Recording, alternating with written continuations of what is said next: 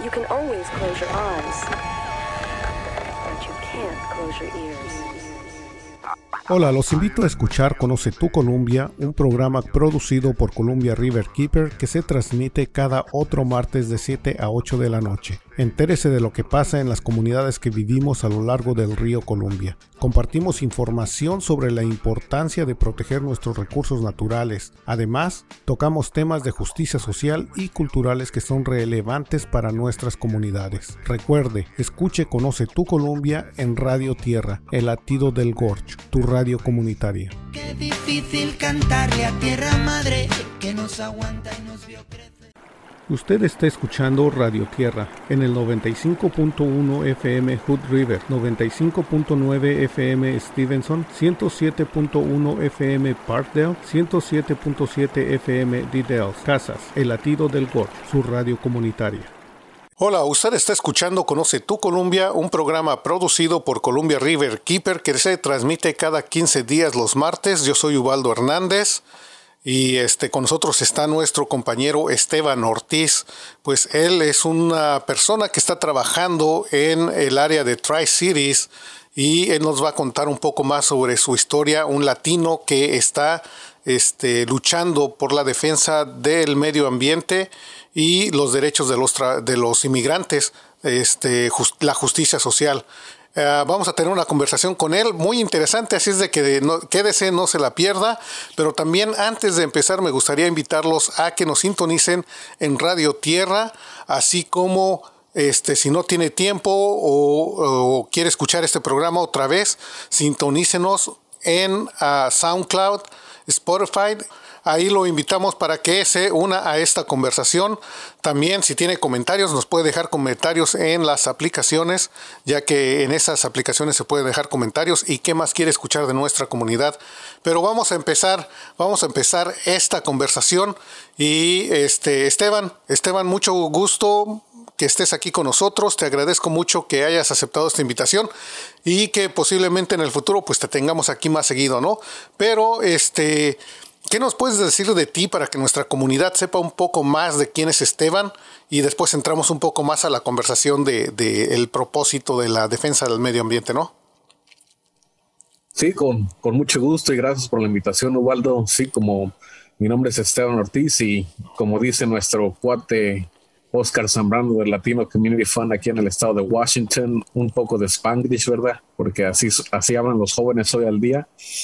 Uh, trabajo con la organización Washington Conservation Board como el organizador comunitario, más que nada para dar a conocer cuáles son las iniciativas en el clima, ¿verdad? Lo que está pasando en ese aspecto y más que nada también mantener a los, a los líderes políticos, más que nada, ¿verdad?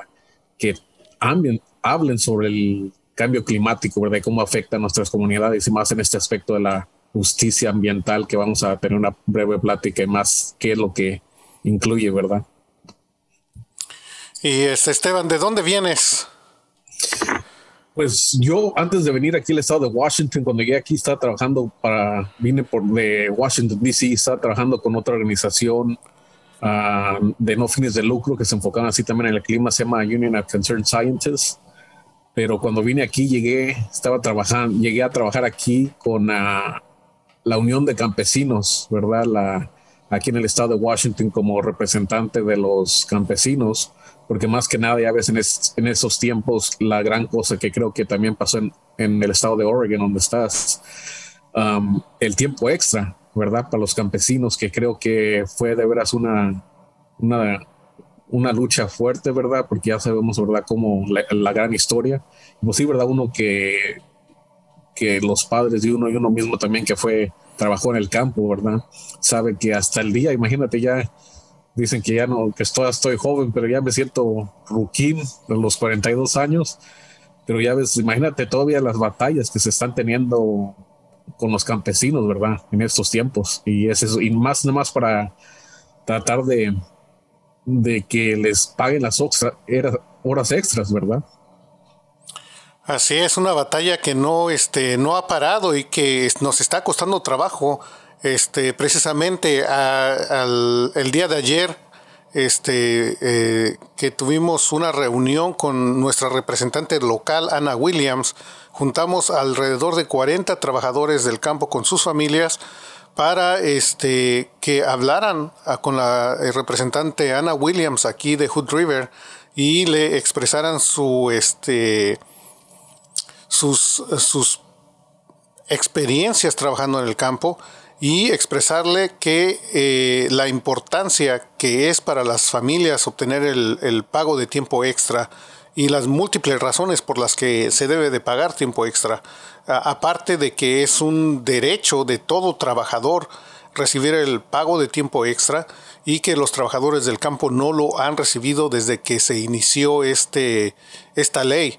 Eh, los trabajadores del campo fueron excluidos eh, por motivos eh, racistas, porque la mayoría de los trabajadores del campo son, eran, gente de color cuando se implementó esta ley y esto ya lleva 90 años desde que se implementó la ley, casi 90 años. Y todavía estamos peleando para que los trabajadores del campo este, tengan acceso a este pago y esperemos que este año se, se cumpla y en los próximos años hagamos movilizaciones para que se haga en todo el país. Sí, claro, exacto. Y es eso como el tema ya ves que vamos a tocar de justicia, justicia ambiental que comenta de el trato justo de individuos de todas las razas, culturales y niveles de ingresos cuando se trata de desarrollar, adoptar, implementar y aplicar las leyes, reglamentaciones y principios ambientales, ¿verdad? Que, como acabas de comentar, ¿verdad? Nuestra comunidad sabe y está consciente de lo que está ocurriendo, pero como tú ya sabes, como la organización de no fines de lucros que trabajas en la que yo trabajo, se tiene que hacer ese esfuerzo, porque nuestra comunidad ya sabes que, que pues habla simplemente en sentido común otro idioma.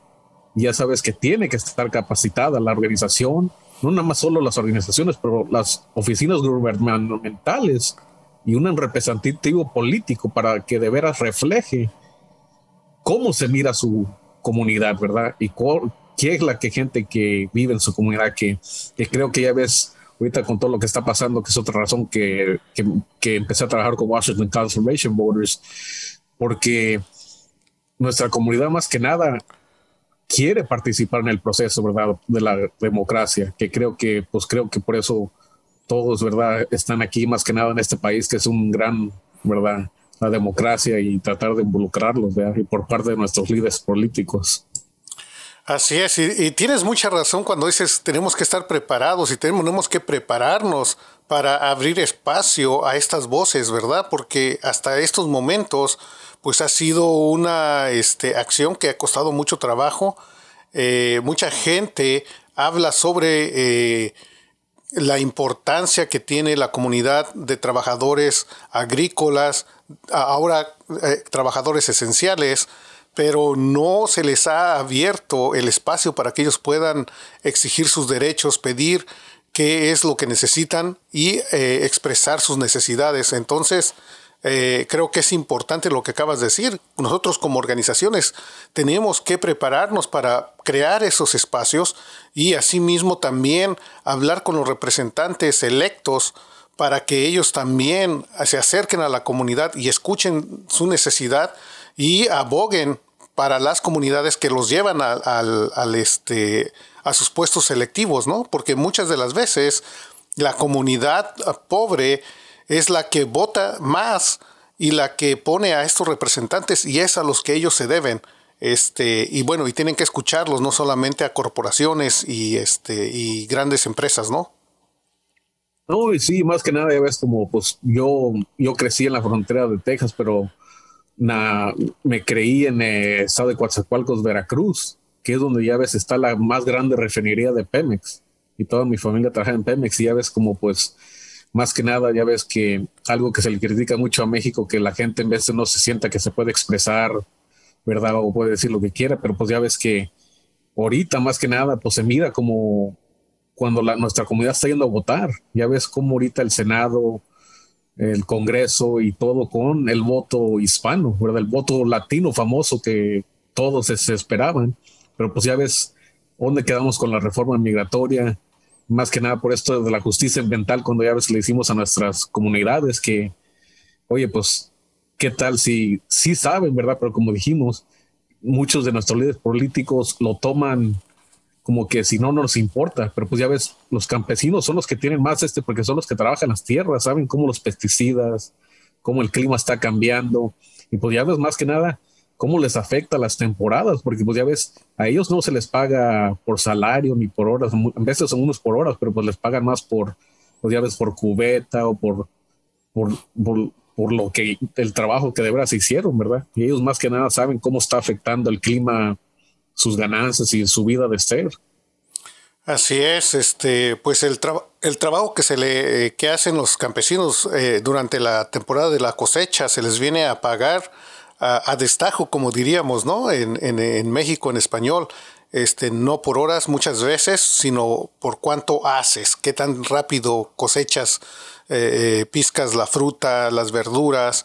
Entonces, pues eso es algo que este, nuestra gente a veces eh, se tiene que reventar la espalda en esa pequeña ventana de la cosecha para ganarlo más, para poder guardarlo y sobrevivir el resto del año, porque después de la cosecha, pues la, poda, el trabajo en la huerta, pues son, no son tantas horas. y este, y aparte en la cosecha, pues trabajan más horas, demasiadas, y no se las pagan este, donde estamos hablando sobre el pago de tiempo extra, ¿verdad? Que es muy necesario porque es el, momento en que la gente puede este, hacer un poco de dinero para sobrevivir el resto del año. Eh, y eso es algo que este, tenemos que tomar en cuenta. Aparte, como tú también acabas de decir, la gente sabe cómo está cambiando el clima, ¿no? Cómo el, el cambio climático está afectando a la producción de comida. Eh, recuerdo haber estado platicando con un compañero eh, trabajador del campo y él me estaba diciendo cómo los árboles estaban muriendo, cómo este, ya no estaban produciendo la misma fruta que antes y, estaba preocupado y, ellos lo ven año con año, día con día, porque están allí en la huerta al, al, pie de los árboles, ¿no? Exacto, y como dices tú, ¿quién más que sabe, verdad? Es como nuestras grandes comunidades nativas, que ya sabes que esta área aquí es rico en eso, en saber de tener estas comunidades presentes. Me acuerdo cuando yo recién llegué aquí en los últimos 2019 al estado de Washington, y es cuando ya ves ah, en octubre que está la cosecha de la manzana, ¿verdad? Que ya están tratando de cosechar la manzana, y me acuerdo que en esos tiempos llegó una helada y que todos andaban deprisa, ¿verdad? Porque porque si no recogemos ahorita la manzana, pues ya va a quedarse ahí. Y ya mira, hoy en día ya es normalmente que para octubre ya está congelando, ya se tiene que dejar mucho la cosecha porque pues ya lo que es el otoño y la primavera ya ya ves como dijeron todos los científicos, todo lo que dijeron que iba a pasar con el cambio climático, pues que va a desaparecer, ¿verdad? Y ya ves, como, como dicen, agárrense porque a ver cómo nos va en el verano, porque ya ves cómo estuvo de caliente. Mira, ahorita ya ves cómo está en Sudamérica, que casi las temperaturas a 122 grados. Imagínate llegar la temperatura que la gente anduvo cosechando en California de noche porque de, día no se podía ni trabajar. Así es, entonces, este, pues es importante eh, que nuestra comunidad participe, ¿no? En, en, las campañas, acciones que se tienen para defender el planeta del cambio climático y eh, forzar a corporaciones, a los gobiernos a que tomen medidas más efectivas porque, por ejemplo, Estados Unidos esta vez está, que fue, estaban ah, argumentando que había que bajar las emisiones y qué es lo que están haciendo últimamente. Aumentaron las, em, las emisiones porque tuvieron que entrar a, este, a producir más energía con, con este, productos fósiles, ¿no? Eh, Digo, como dicen allá en México, nada más dándote atole con el dedo. Sí, y es lo que hacen, ¿no? Entonces nosotros tenemos que exigirles que realmente hagan lo que dicen. Exacto, y pues ya ves como ahorita, como eso que comentas, eso de la, las leyes, ¿verdad? Ya ves ahorita, ya ves más ahí en el estado de Oregon, todo aquí, que están las, que están los, ¿cómo se dice ahorita? Se me fue, los forests, los árboles y todo, ya ves cómo estuvo los, bosques. los bosques. Pero acuérdate que anduvo, especialmente en California, ya ves que anduvo la gente trabajando con el humo, ya ves ahorita, como aquí en el área de Sunnyside, donde están todas las lecherías, cómo afecta la calidad del aire. Imagínate la gente está trabajando y tratando de respirar todo eso, y en veces como que la gente, pues imagínate si ya se las están haciendo como dicen de todos por el overtime, imagínate cuando vengan las leyes, Y hay que, como y nosotros también hay que comunicar, ya ves, como aquí en Hanford, que ahorita están viendo qué van a hacer con todo este desperdicio nuclear, ¿verdad? La gente sabe, pero pues saben, oye, pues imagínate, si no nos quieren ni dar leyes para protegernos del calor, imagínate, pues, ¿qué pasaría si pasaría un incidente aquí? Oye, nosotros somos los, los últimos que nos informan qué de veras va a pasar aquí. Ya cuando, imagínate, ya cuando tienen las, todos están corriendo y dicen adiós mundo cruel es cuando nos avisan. En serio, es algo que nosotros tenemos que este, trabajar para eh, eh, y darle información a nuestra comunidad de todos los problemas que eh, están acechando la salud de nuestras comunidades, la salud de nuestro medio ambiente, la salud de nuestro planeta. Acabas de mencionar las lecherías, ¿no? Las productoras de leche, las grandes productoras industriales de leche que eh, sobrecontaminan el, la calidad del aire, porque no nada más es tener las vacas ahí, sino que las, las vacas defecan, orinan y todos esos este, productos químicos que produce este, el, el orine con, la, con el estiércol, pues son productos que suben al aire, ¿verdad? Y, este, y el viento los empieza a mover alrededor en las comunidades y esos son productos tóxicos, como sería la amonia, ¿no? Uno, uno de los productos principales. También el, gas metano que se produce por las grandes cantidades de, de, estiércol en estas zonas que suben a la atmósfera y afectan la capa de ozono. Este, eh, el grande consumo de agua y cuando estas eh, eh, zonas industriales productoras de leche tienen que desechar todo el estiércol, la orina, hacen lagunas artificiales de ese producto que eventualmente se filtra al, este, al subsuelo y contamina mantos acuíferos subterráneos, que es de donde la gente ya sea toma el agua o la usa para riego. Entonces estamos realmente contaminando nuestro medio ambiente si seguimos permitiendo que estas eh, granjas eh, operen, ¿me entiendes? Y seguimos consumiendo en gran medida la carne. Tenemos que cambiar nuestro sistema alimenticio también para ayudar a que nuestro este, planeta se, se regenere. Sí, exacto. No, no, pues está cierto. Como dices, Osvaldo, algo que me acuerdo que lo primero que me dijeron cuando llegué aquí al área de los Tri-Cities, que me dijo la persona que era encargada, mi supervisor en la Unión de Campesinos, me dijo, Esteban, aquí es todo sobre derechos del agua, sobre quién tiene derechos al agua. Y ya ves, número uno, como dices, y nuestra comunidad lo sabe, ¿verdad? Pero pues en veces digo, hay que darles esa plataforma y más que nada, como dicen, ¿verdad?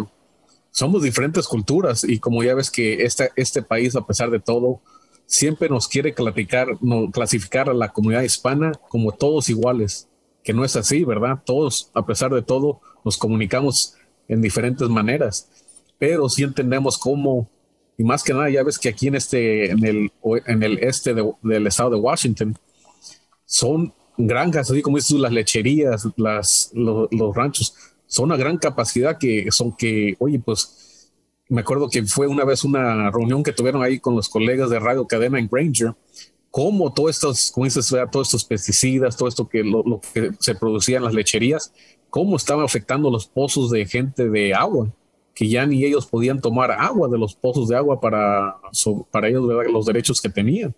Tenían que ver cómo, porque de veras tanta, estaban tan contaminados que ya no tenían ninguna otra manera cómo hacerle, ¿verdad? Y, realmente de, de, ahí salen muchas historias que son de terror prácticamente. Por ejemplo, mira, estaba yo platicando con una mujer este, de esa área, de esa zona de ahí de Tri-Cities, y ella me estaba platicando que en su, su familia, su mamá, este, por muchos años eh, su mamá estuvo padeciendo de, de, problemas de salud y no encontraban eh, lo que lo causaba, ¿no? La, trataban, se sentía bien, pero volvía a recaer este, por, por años. Entonces, hasta que una vez alguien le recomendó, oye, ¿de dónde obtienen el agua que beben? Y, y ellos decían, pues tenemos un, este, un pozo este, donde sacamos el agua que pues es agua limpia, ¿no? Es agua que, que es filtrada de, en la tierra y, y, naturalmente es el agua más limpia, ¿no? Que puedes encontrar. Y entonces le dijeron, oye, ¿sabes qué? ¿En dónde viven? Y ya le dijeron la zona y dice, oh, a ver, por ahí hay una megalechería. Este, les invitamos a que hagan un, un, análisis de su agua, saquen agua y la lleven a un laboratorio para ver qué es lo que tiene su agua. Ahí estuvo donde se dieron cuenta que su mamá estaba tomando agua contaminada. Y eso era lo que le causaba a la mamá estos problemas de enfermedad. Exacto, es como, ya ves, como sabes, una de las grandes campañas que, que estoy trabajando aquí con la, con Washington Environmental Council, que es nuestra demasiada vez advocate, si no se me va la palabra, se enfocan mucho ya ves que el área del, del Puget Sound, allá por Seattle, y las ballenas, ¿verdad? Y ya ves como también es igual, ya ves que van hasta Baja California, que ahí es donde van y hacen el viaje ellos normalmente. Pero digo que en veces ya ves esa manera que se comunica con nuestras comunidades, que como el salmón ya tan, tanto el salmón tan, tan contaminado que está, ¿verdad? Porque todo lo, todo lo que se le tira al río Columbia, ¿verdad? Tú como la organización que trabajas, que ya ves que las ballenas ya las, los bebés que tienen, ya hubo, creo que hubo una ballena que anduvo con, la, con el bebé cargándolo muerto, porque pues es como todo, ya ves, como dice ahorita, yo lo que a veces uno dice, oye, nuestra comunidad sabe de eso, pero tienes que esforzarte a explicarle a ese nivel, ¿verdad? Que, ok, sí, las ballenas, pero pues, ¿en qué sentido? si le explicas que a ese nivel de contaminación, como dices, ¿verdad? Que mira, tiene estos afectos y todo, ahí sí te van a comprender, ¿verdad? Pero tienes que hacer ese esfuerzo, más que nada, y porque nuestra comunidad sí lo sabe y lo, y, lo reconoce, ¿verdad? Pero como dices tú, pero hay que darles esa parte de, de, de, justicia, educación más de justicia, ¿verdad? Que cómo les afecta y qué se puede hacer al tema, ¿verdad? Eso, eh, eso es muy cierto, porque la, lo que la gente ve es nada más la pobre ballena este, cargando, porque prácticamente cargaba a su cría este, no la dejaba que se este, hundiera en el agua porque la quería mantener a flote, ¿verdad? Porque esa es su, eh, la forma en que ellos viven, están vivos porque se mantienen a flote, son mamíferos que tienen que estar respirando aire este, y, no son realmente eh, animales que, pueden vivir en el agua al, al 100%, tienen que salir a respirar.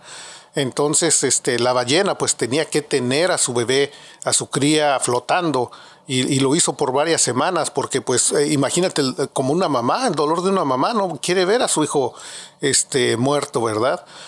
Y eso es lo que vemos y eso nos, nos causa este, tristeza, nos mueve el corazón, pero no, no se habla más de cuáles son las causas de por qué esa pobre ballenita no sobrevivió. Eh, y como estabas diciendo, Esteban, eh, muchas de las veces el salmón que, que consumen estas ballenas, que cuando el salmón llega al, océano, también llega un salmón que viene contaminado porque el uso excesivo de pesticidas, que también nos afecta a nosotros como comunidad trabajadora del campo, ¿no?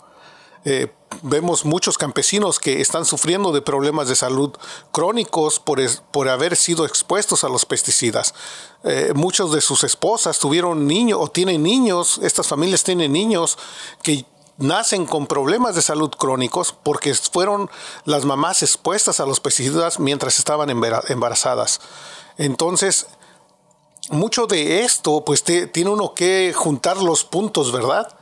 Conectar los puntos para decir, oh, esta es la, causa de, que esa pobre ballena esté sufriendo, como lo, lo está sufriendo esta mamá que tiene a su niño que desde que nació está teniendo problemas de salud. El uso excesivo de pesticidas lo cual nosotros tenemos que luchar para que los granjeros dejen de usar estos pesticidas a gran escala. Pesticidas que fueron eh, químicos creados para la guerra, en la Segunda Guerra Mundial. Fueron químicos usados para destruir al enemigo y, ahora lo usamos para este, controlar plagas, pero nos afecta directamente. Sí, exacto. Y como dices, y ya ves, es algo que digo, a mí me tocó, digo, algo que me gusta mucho de esta área, que digo que ya ves, está, están las grandes comunidades nativas y ya ves que muchos de los, porque me ha tocado hablar con unos de ellos cuando, que es, son gente indígena, ¿verdad? Que vienen a trabajar aquí los campos.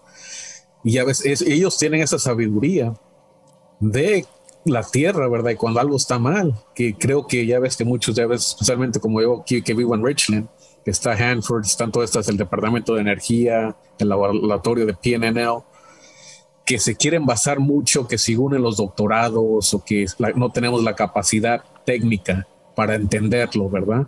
digo, no, señor, nosotros sí la tenemos y sabemos lo que está pasando. Lo que ustedes no quieren hacer es forzar tener esa conversación con nosotros y más que nada con nuestras comunidades nativas y indígenas porque saben lo que de veras está pasando y saben lo que se les va a decir. Que creo que es algo que ya sabes, pues el historial, como siempre, ¿verdad? Nadie puede ignorar que el historial aquí de los Tri-Cities se basó en el racismo. Ya ves que cuando se creó la, la esta de Hanford, que era nada más la, la mayoría de, ¿verdad? De blancos que trabajaban ahí, los morenos vivían en un lugar, los asiáticos en otros y pues los, los mexicanos en Pasco, ¿verdad? que si salías a ciertas horas en la noche, pues claro, hasta tenían derecho de matarte, ¿verdad? Y creo que ya ves que pues no, no, necesitas un, un doctorado en fisión nuclear, ¿verdad? Para entender eso, que miras que, oye, ¿cómo de veras hemos cambiado? Como dices tú, oye, de veras estás informando a la gente lo que está pasando, más que nada ahorita que ya, oye, pues ya el tiempo, como dices, ya no lo tenemos, ya señores, lo que necesitamos es resultados, porque pues ya la gente ya no sabe, pues, verdad, sí sabe lo que está pasando, pero pues ya está frustrada que de veras nuestros líderes políticos y que más que nada no, no se esté invirtiendo en nuestras comunidades, ¿verdad? Así es, y, pues sí, es, es, algo muy triste el saber que, por, por, ejemplo, esas comunidades allí en el área de Tri-Cities fueron, cómo se fueron formando, ¿no? Con mucho racismo, porque cuando se hizo Hanford, eh, la mayor, los mejores lugares para, para vivir, que les pusieron mejor desarrollo, fue a donde pusieron a los trabajadores blancos. Después hicieron otras zonas donde pusieron a las comunidades negras ¿no? y asiáticas con menos servicios y, los trabajadores del campo también con, con este, servicios muy escasos. Eh, entonces siempre fue una este, comunidad que se segregó, ¿no? Donde la gente que trabajaba en Hanford eh, de color blanca, pues fue puesta en un lugar donde tenían mejores servicios. les crearon una colonia para ellos con los mejores servicios. Y también no hay que olvidar que Hanford, el lugar donde se creó, era propiedad de los nativos americanos y se les quitó esa propiedad como siempre se ha hecho, ¿no? Se les quitan las propiedades, se les cancela el acceso a sus lugares donde tradicionalmente colectaban ah, plantas medicinales, hacían rituales y pues una vez más las comunidades nativas han sido desplazadas. Y ahora en este lugar pues es un lugar donde no se puede vivir por la cantidad de material este, radioactivo que está ahí en desecho y que de una u otra forma, este material está representando un peligro latente a todas las comunidades que viven a lo largo del río Columbia, porque esta zona fue desarrollada junto al río Columbia por un motivo, el acceso al agua fría, que era lo que necesitaban para enfriar los reactores nucleares. Entonces construyen Hanford, lo ponen a un, a un lado del río Columbia, tiene una vida útil, hasta que termina la, Guerra Fría, que es cuando se, deja de usar Hanford, porque ya no necesitaban producir eh, tanto material nuclear para el armamento de este país. Y, este, y dejan atrás millones de galones de material radioactivo en desecho que están sentados en ese lugar. Eh, es, como una bomba de tiempo si no se arregla. Eh, este material han tratado de contenerlo con bloques de, este, de concreto que al paso de los años ya viene siendo obsoleto, se está desmoronando por el, calor que emite este material radioactivo. Entonces, si no se da una contención apropiada a este eh, material que está en Hanford, pues este material eventualmente, material radioactivo, va a llegar al río Columbia.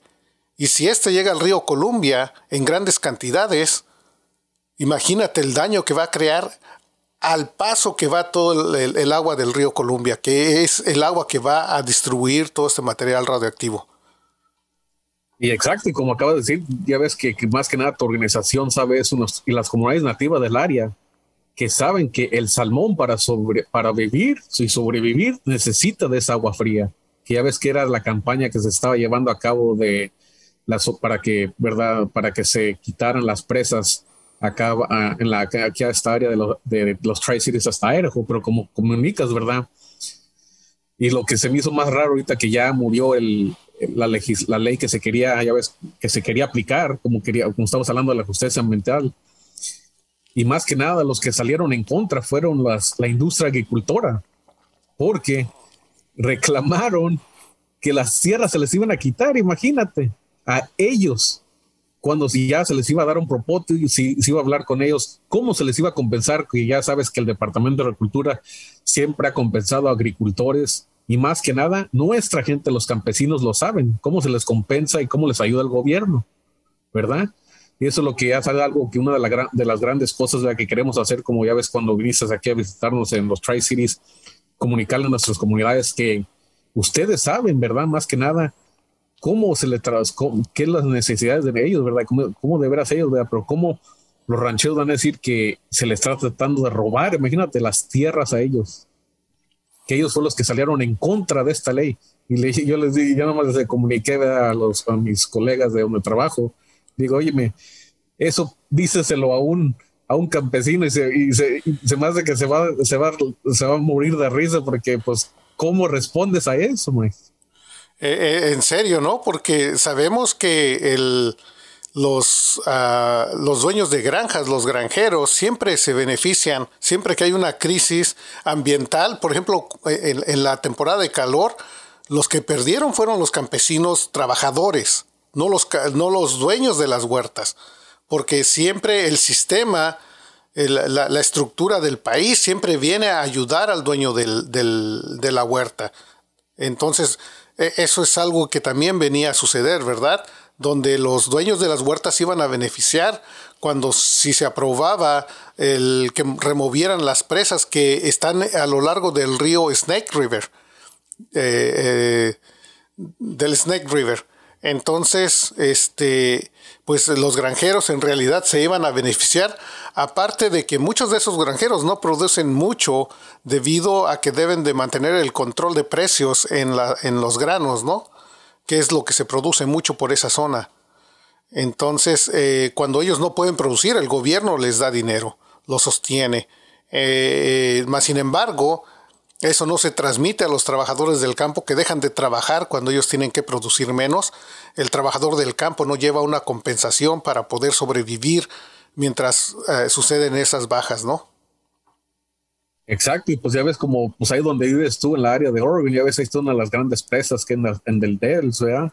Pero ya a veces como dices, y es algo que ojalá, ¿verdad? Y espero porque la que es la directora ejecutiva de Washington Environmental Council, es, um, tú la conoces muy bien, esta Lisa Macy, que es, es nativa ya de una de las tribus ahí del área de Oregon, y que ojalá creo que, ¿verdad? Más que nada ya ves ahorita cómo se está tratando de ignorar esas voces, ¿verdad? Y que, porque imagínate, si les dices a un campesino y se lo explicas en, estos términos, que, que, qué es lo que está pasando en, estas campañas, te apuesto que fácil, 20 o más se testifican de veras cómo, ¿verdad? Cómo les afecta pues todo esto, ¿verdad? De a ellos, porque sí lo entienden, pero tienes que ponérselos a los términos, ¿verdad? Como es tú que todo ellos es como es agua de regar y como es exacto que todos esos esos rancheros de veras no están produciendo a ese nivel, pero esas, esa ayuda se le está dando a ellos, que de veras ahorita es como todo. No es algo, eh, algo, como digo, no tienes que tener un doctorado en química física, es parte de la evolución, ¿verdad? Según como aquí en Richland, que me dijeron también que por la, el tamaño de Richland es, la, es el pueblo más grande con gente con, con doctorados, porque ya ves que está el Departamento de Energía, está el laboratorio de PNNL, pero ¿de qué sirve todo eso si todavía no se le comunica y estamos repitiendo la historia? Ya ves, aquí en la área se conocía como el Mississippi del Norte por la comunidad africana americana, por todo el racismo. Y, que, como dicen, estamos repitiendo la historia otra vez, y más que nada con nuestra comunidad de hispanos y la gente que trabaja en el campo y los nativos de aquí en la área. Eh, y, eso, es, eso es bien cierto, este, cuando hablamos sobre el Mississippi del Norte, ¿no? por las cuestiones de no de la, de la, riqueza del río, sino desafortunadamente por las diferencias de raciales que existen. nosotros tenemos que este, no olvidar o, aprender que el estado de Oregon fue un estado eh, creado con la perspectiva de crear una utopía blanca, donde no se planeaba tener comunidades de color en este estado donde mucho, mucha de la gente con, esa mentalidad de supremacía blanca se vino a establecer en estas zonas. Y es por eso que nosotros en el estado de Oregon es como un, un, este, un nido de, que, que da espacio a grupos de supremacistas donde muchos de los grupos supremacistas blancos en el país son creados en Oregon, en, en el noroeste. Y, claro, muchos también en Washington, ¿verdad? Porque toda esa gente se vino para acá, para el noroeste. Entonces, todas esa, esas organizaciones supremacistas blancas, muchas de esas están instaladas y, eh, en, los pueblos pequeños en el estado de Oregon. Es por eso que cuando nosotros vemos los, este, las estadísticas de cómo votó el estado, vemos que desafortunadamente muchas de, eh, muchos de esos votos de la extrema derecha se crean en las zonas rurales del estado de Washington y de Oregon. Y, afortunadamente para nosotros, pues donde está la mayoría de la gente, donde hay más diversidad este, cultural, pues ahí es donde se dan los votos que afortunadamente eh, eligen a representantes que son más moderados. Porque no quiero decir que son realmente pro este, inmigrantes o pro otras eh, eh, etnias, ¿no? pero sí son más moderados este, y donde dan un poco más de espacio a estas otras organizaciones de inmigrantes, de, comunidades negras, que nos dejan sobrevivir. Sí, exacto. Y como dices tú, esto de, y en veces algo cuando ya a veces le menciona a nuestras comunidades de justicia ambiental, se te quedan viendo, pues, ¿qué onda? ¿Qué, ¿De qué me habla este cuate, verdad? Como que, que, que, ahora qué, me, qué, qué, qué sablazo me va a tirar, ¿verdad? Pero más que nada, ya a veces como vamos, ¿verdad? es algo como el otro día, se hace que, estaba platicando contigo, estaba en una, ya ves que estoy aquí en el, en el jardín de Adán y Eva de cervecerías, aquí en la área de los Tri-Cities, y llegó una, ya ves que las comidas de, las, los camiones de comida que llegan, ¿verdad? Sí, hoy en día que son tan famosos, y era una de taquerías. Y es algo que sí de veras en veces tiene que reflexionar algo, ¿verdad? Uno que estar consciente, como dice, ya sabes cómo es en las comunidades que, que dicen, me dice, no, ves que aquí nuestra comunidad siempre la lleva de, perder. Y ya ves que tenemos, como ya has comentado antes cuando visitaste, tenemos que cambiar esa mentalidad. Que ellos, por eso se llama justicia mental, porque ustedes también tienen derechos de hablar. Más que nada saben lo que está pasando ahí.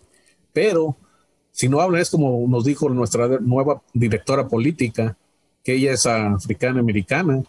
Dijo, imagínate si todo el, el, el este de Washington votaba toda la comunidad hispana, un hombre, imagínate. Pero, ¿cómo llegamos a eso? ¿Verdad?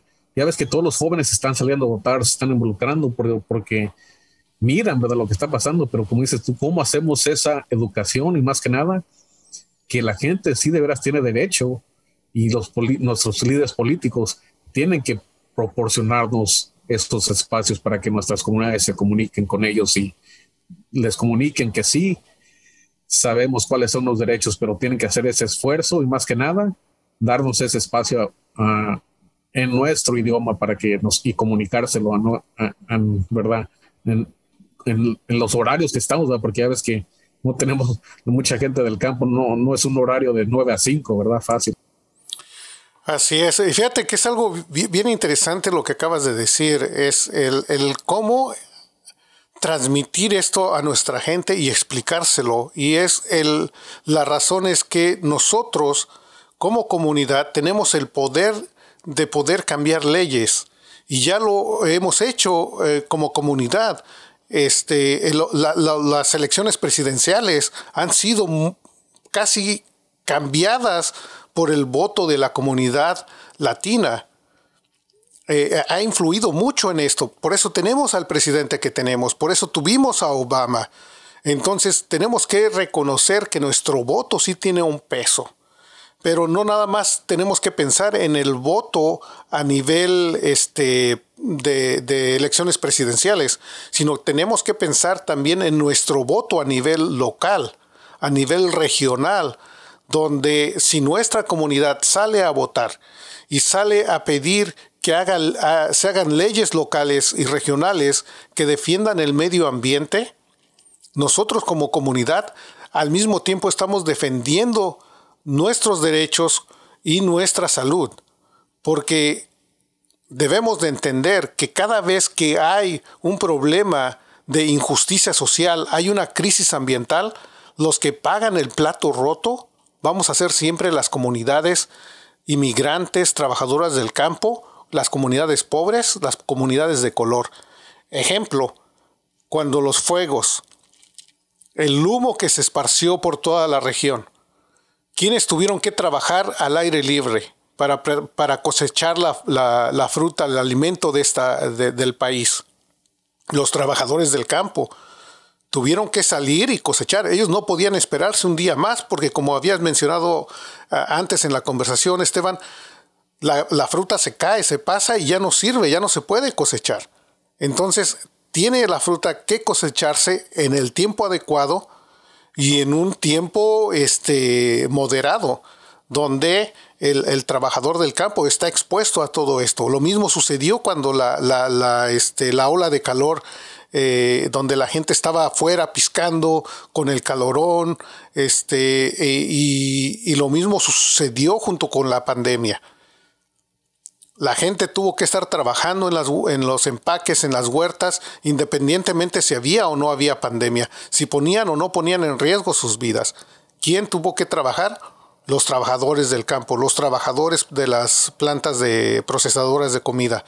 Entonces, si nosotros tenemos a nuestra comunidad que puede votar y sale y lo hace, no solamente está protegiendo al medio ambiente, sino está también protegiendo la salud y la justicia social de nuestras comunidades. Y exacto, y es como te digo, es algo que ya ves como que aquí en este país se exigen todo, que uno reciba licenciatura, maestría, doctorado, que te va mejor, ¿verdad? Y pues uno hizo eso, ¿verdad? Y me acuerdo cuando hice esta maestría en análisis de conflicto, lo que más me quedó y el resumen, te digo, de toda la maestría, dijeron, aplica el sentido común y como acabas de decir, cuando pasó COVID, ve a hablar con la gente que trabajaba en el campo, en las empacadoras, aquí en Tyson. ¿Tú crees que ellos dejaron de, trabajar? No, claro que no. Mira ahorita qué está pasando que con las, con la que, no hay las tiendas, en los supermercados, que no hay. Pero ¿por qué, señores? Porque llega un punto, me acuerdo que hablando con gente así en las empacadoras, en el trabajo, que decían, ¿sabes qué? No, ya mejor me regreso y vivo una vida, porque pues tú, y a pesar de todo, sabes que nosotros de México, Centroamérica, Sudamérica, sabemos que es porque ahí los problemas son de ricos y pobres. Me acuerdo que hice un programa en el tiempo con los españoles, que ya ves porque ya no querían hacer, hacer, hacer cosas en México. Y el gran argumento que dijo el español este, que ahí lo tuvimos las, las discusiones en Washington, D.C., yo, yo aquí todo temoroso que iba, si se iba a poner muy técnico, porque él, imagínate, era de estos que argumentaba en la Convención Europea y todo, pero su argumento fue que la gran razón que este país iba a caer es porque se iba a olvidar de sus valores. Y creo que en las zonas rurales, sean nuestros, nuestros compatriotas, los, los, los gringos, como dices, otros, la comunidad rural, que son los valores familiares que muchos tenemos nosotros en nuestras comunidades pero de veras, llegamos a un punto que si no evolucionamos juntos, como dices tú, no solo no es toda la, humanidad, pero pues los que van a empezar a sufrir primero son los de abajo. Eso todos nosotros venimos del país que ya ves por qué existe la migración y por qué estamos aquí. Sí, eso es, eso es algo realmente este, cierto, ¿no? Lo que dijo el compañero este, este, sobre este, perder los valores es el principio para que caiga una sociedad. Si no se, mantienen los valores que ayudaron a crecerla, pues esa sociedad se va a caer porque ya no lo sostiene. Una, una de las cosas que es bien interesante es eh, este país eh, en el cual vivimos, que realmente es muy poderoso, que queramos o no, nos ha dado para vivir de una forma mejor todavía que de donde venimos y aún así estamos relegados a lo bajo, ¿no?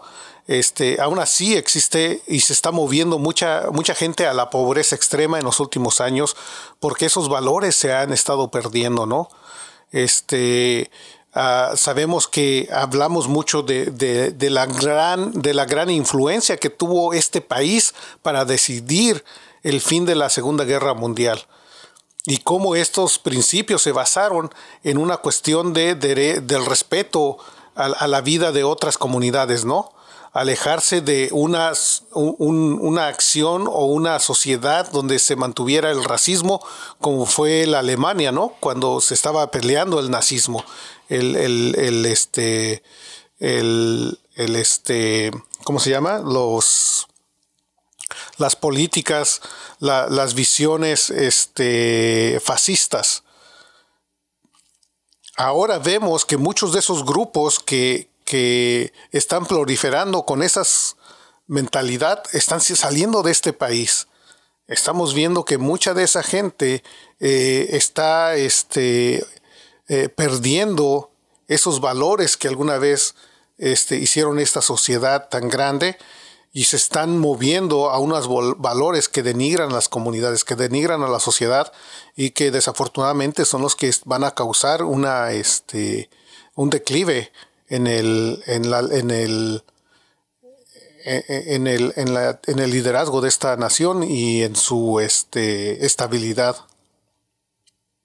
Exacto, y pues no sé cuánto nos falta, pero pues terminar con eso, de aplicar el sentido común, común y reconocer que, como dicen, ¿verdad? Que ya ves que a pesar de todo, nuestras comunidades uh, anglosajonas, y como dices tú en Oregon, ¿quiénes son los más afectados? No son los ricos, son la gente pobre que vive en áreas rurales, que al último ya ves que trabajaba en los bosques, que dependían de los bosques, que pues ya ves que se limitó mucho, pues sí, todo lo que está pasando con el clima. Ves ahorita que los rancheros, que siempre es esa, es esa mentalidad que de veras tenemos que tener, y más que nada tú sabes como así como organizador, que eso se tiene que armar con conversaciones y hablar con nuestros líderes políticos, nosotros comunicarnos cuáles son nuestras necesidades, ¿verdad? Y más que nada, ya ves, como aquí, ¿verdad? Ojalá unir fuerzas con las comunidades nativas, que más que ellos saben y han estado aquí desde que, te digo, pues desde el principio, que ves que llegaron, muchos no quieren hablar, pero hubo españoles que llegaron y otros, era aquí una, como aquí en los Tri-Cities, aquí es donde todo se cambiaba, ¿verdad? Todo tipo de piel y cosas, y, ¿verdad? Pero pues como, dices, como dijiste tú de Oregon, a pesar de todo tenemos que aplicar el sentido común y reconocer que si nos tenemos que, que más que nada evolucionar, no es más que nada que si no reconocemos nuestros los errores simplemente y cómo avanzar y que ya, pues ya ves con esto de COVID y todo lo que está pasando, ya no son los tiempos de antes. Así es, y, vemos que con esta crisis del COVID, que, eh, que desafortunadamente ha afectado más a nuestra comunidad inmigrante mexicana, en este caso porque es la mayoría de, gente que vive en esta área, eh, ha afectado mucho a esta comunidad, pero también ha beneficiado mucho a los ya ricos que los ha hecho más ricos. Y esta crisis ha aumentado esa distancia entre el que tiene mucho dinero y el que tiene casi nada. Eh, estamos hablando de una eh, sociedad media o una, una este, clase media que se está este, desvaneciendo, se está desapareciendo porque realmente esa riqueza se está este, concentrando solamente en unas cuantas manos unos pequeños grupos y, la, y el resto de la población está perdiendo esa habilidad, capacidad de retener alguna de, esa, este, de ese dinero, ¿no? Para poder ayudar a nuestras comunidades a sobre, sobrevivir. Estamos viendo que cada vez más gente entra en, en la línea de pobreza debido al costo de vivienda, debido al costo de los combustibles y debido al costo de la comida, ¿no?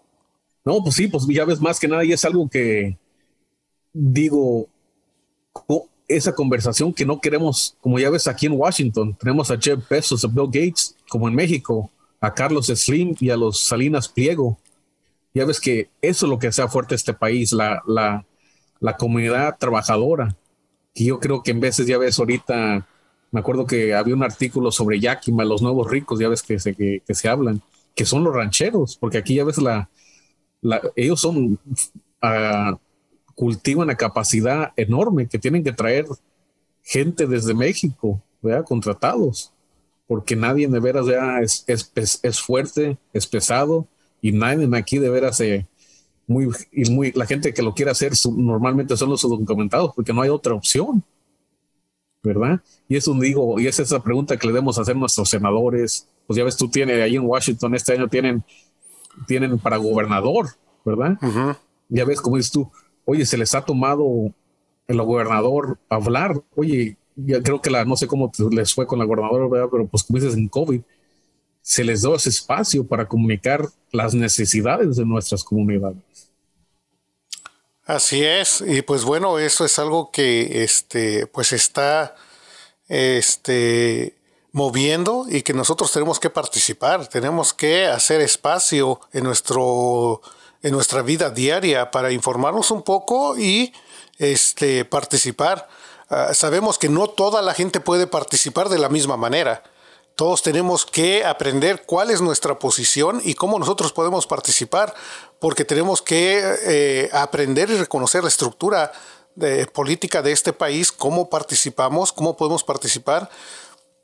Y tenemos que tener claro, primero, que para poder votar para elecciones de gobernadores, este, eh, representantes locales y presidentes, eh, en, nuestras zonas tienes que ser un ciudadano eh, nacido en este país. Entonces no puedes votar si no eres una persona que nació en este país. Entonces eh, hay que impulsar a la gente que es nacida en esta área, en este país, a que salga y ejerza su voto, especialmente la gente, los jóvenes que nacieron aquí, que sus familias son hispanas y que hagan valer su voz, ayuden a su comunidad y ejerzan su voto para elegir representantes que beneficien a nuestra comunidad. Hay gente que no nació aquí, que es residente con o sin documentos, pero la ley en este país te permite participar cívicamente. Esa gente puede hablarle a sus representantes locales, sus representantes estatales e inclusive a nivel eh, federal y pedirles que se hagan leyes que beneficien a su comunidad. Eso no está prohibido. Uno puede participar, cualquier persona en este país que viva aquí puede participar de esa forma sin importar este, su estatus, ¿verdad? Entonces uno puede hablarle al representante local, a los, a los este, que se sientan en, en, el council, a los representantes del condado, a los este, representantes estatales y mandarles correos electrónicos y pedirles que apoyen iniciativas que beneficien a nuestra comunidad. Eso lo puede hacer cualquiera. No hay que, no hay que olvidarnos que para votar en estas áreas tienes que ser nacido en este país y ese es un derecho que nada más se reserva para ellos y no queremos que nuestra gente, este, si no tiene ese derecho, pues no lo haga pero que participe de otras formas donde sí es posible, ¿verdad? Como es el, la participación cívica, pedir a nuestros representantes locales, estatales y federales que hagan leyes que este, beneficien a nuestra comunidad, que en esa área sí podemos participar, todos, todos pueden participar. Sí, exacto, y como esta semana que tuvimos nuestra, nuestra semana de legislación, comentó el gobernador aquí del estado de Washington, el gobernador Inslee, dijo, sobre el cambio climático. Dice, esto lo estoy haciendo y me motiva porque tengo sobrinos. ¿Qué mundo vamos a proporcionar para nuestros sobrinos, nuestros nietos? Digo, perdón, nuestros nietos y los que vienen, ¿verdad? Nuestras generaciones futuras. Yo no tengo hijos o hijas, pero sí tengo sobrinos y sobrinas. Y como dices tú, como el nada más solo como el cambio climático, pero ya ves en, a nivel escolar, los que controlan nuestras escuelas. Ya ves la gran controversia ahorita que hay en el país por contar la historia de este país y más aquí en estas áreas del Pacific Northwest. Y ya ves, nos, es como nuestros compañeros los, de las comunidades morenas que sabían cómo tratan de imitar para que no nos involucremos, que eso no es democracia. Y creo que más que nada nosotros, imagínate si una persona, me acuerdo ahorita que vino de la frontera, te digo que ahí donde es mi mamá, ahí de la frontera con, Tamaulipas, todo lo que pasa uno por esto, como dices tú, lo último es y que no se les olvide que ya que están aquí, tienen ese derecho, aunque sea, gozar lo que está ocurriendo en sus comunidades, a nuestros líderes políticos y más que nada en las escuelas, ¿verdad? Para que de veras se cuente y no se repita la historia, ¿verdad? De la esclavitud, del racismo y ya desde los, de los tiempos de los derechos civiles que hasta una guerra pasó este país por, ¿verdad? Así es, y este, y pues es algo que nosotros tenemos que este, tomar en cuenta, que es importante nuestra participación, es importante que nosotros este, hagamos escuchar nuestras voces y ayudemos a los demás y no dejar que la historia se repita, ya que la historia que se está repitiendo o, se puede repetir, pues va a afectar una vez más a los más pobres, a las comunidades inmigrantes, a las comunidades de color, a las comunidades pequeñas. Entonces, este, motivar a nuestra gente a tomar acción, ayudarnos a hacer la diferencia y que unidos podemos hacer el cambio. Pues exacto, así es la, así es el plan y ojalá pues a colaborar juntos, ¿verdad? Así es. Bueno, gracias por haber estado con nosotros. El tiempo se nos ha acabado.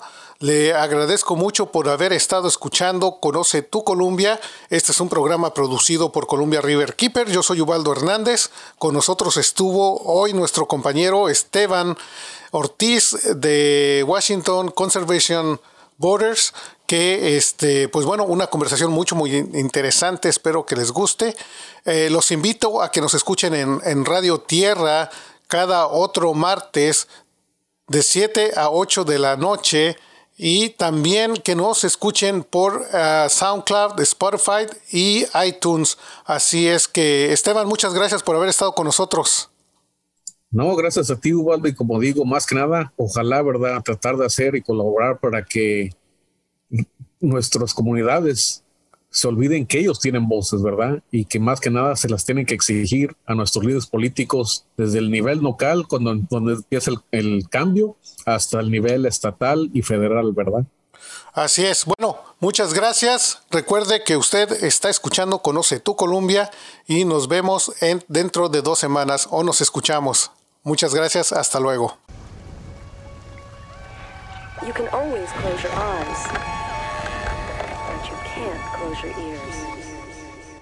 Hola, los invito a escuchar Conoce tu Columbia, un programa producido por Columbia River Keeper que se transmite cada otro martes de 7 a 8 de la noche. Entérese de lo que pasa en las comunidades que vivimos a lo largo del río Columbia. Compartimos información sobre la importancia de proteger nuestros recursos naturales. Además, tocamos temas de justicia social y culturales que son relevantes para nuestras comunidades. Recuerde, escuche Conoce tu Columbia en Radio Tierra, el latido del Gorge, tu radio comunitaria. Qué difícil cantarle a tierra madre que nos aguanta y nos.